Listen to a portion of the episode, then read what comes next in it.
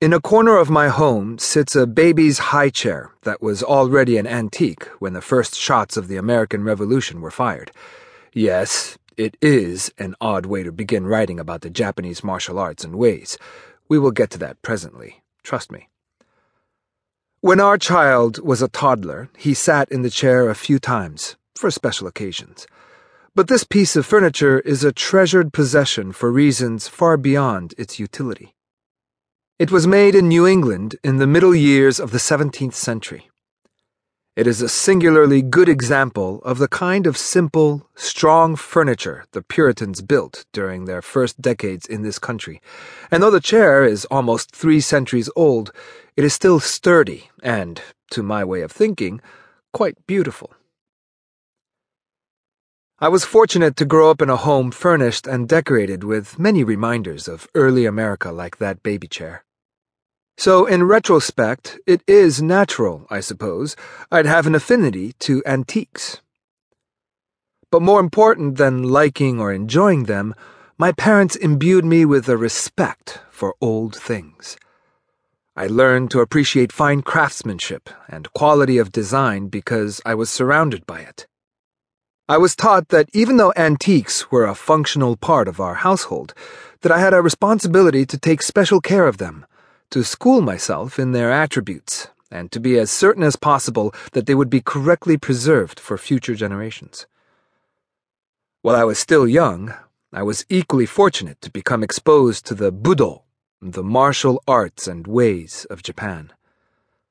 These arts set the guideposts for a path that I have been following for over one quarter of a century now, a path that continues to be rewarding and profound to me.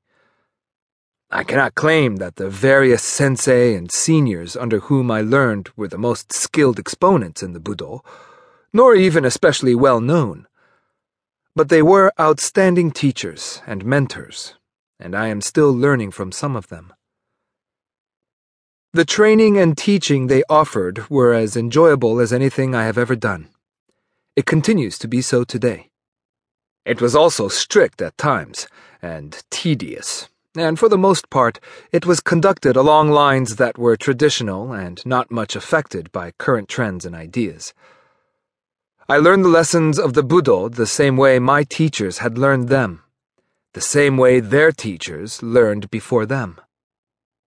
Just as are most people drawn to these arts, particularly young people, my original intentions were to learn the Budo in the hope of becoming adept at protecting myself from the dangers real and imagined, and a teenage boy had at that time, just as he does now, a quantity of both, that life holds.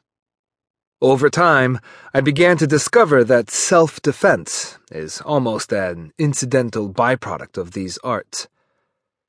It was impressed upon me that their ultimate goals were to be found instead in different realms in arenas that were by no means obvious at first glance, or even observable at all from the perspective of the outsider. I discovered, in short, what all serious practitioners find eventually that the goals of the Budo lie in the refinement of the body and the spirit. Yet, possibly because of my childhood among antiques, and probably because of the encouragement of my sensei, I came to see something else in the Budo training. The martial arts and ways of Japan, I have come to think, are an intimate and powerful connection with the past. Within their techniques and methods and rituals are the essence of the well lived life as their practitioners of old saw it, and as such they can be considered artifacts every bit as valuable as the antiques in any museum. In his etiquette, his traditions, and philosophies, we can know what was important to the martial artist of the feudal era. Combining the lessons of the physical training in the Budo he has left us, along with a perspective on his intellectual and spiritual outlook, then, affords today's exponent a link with another age that is significant, remarkably so.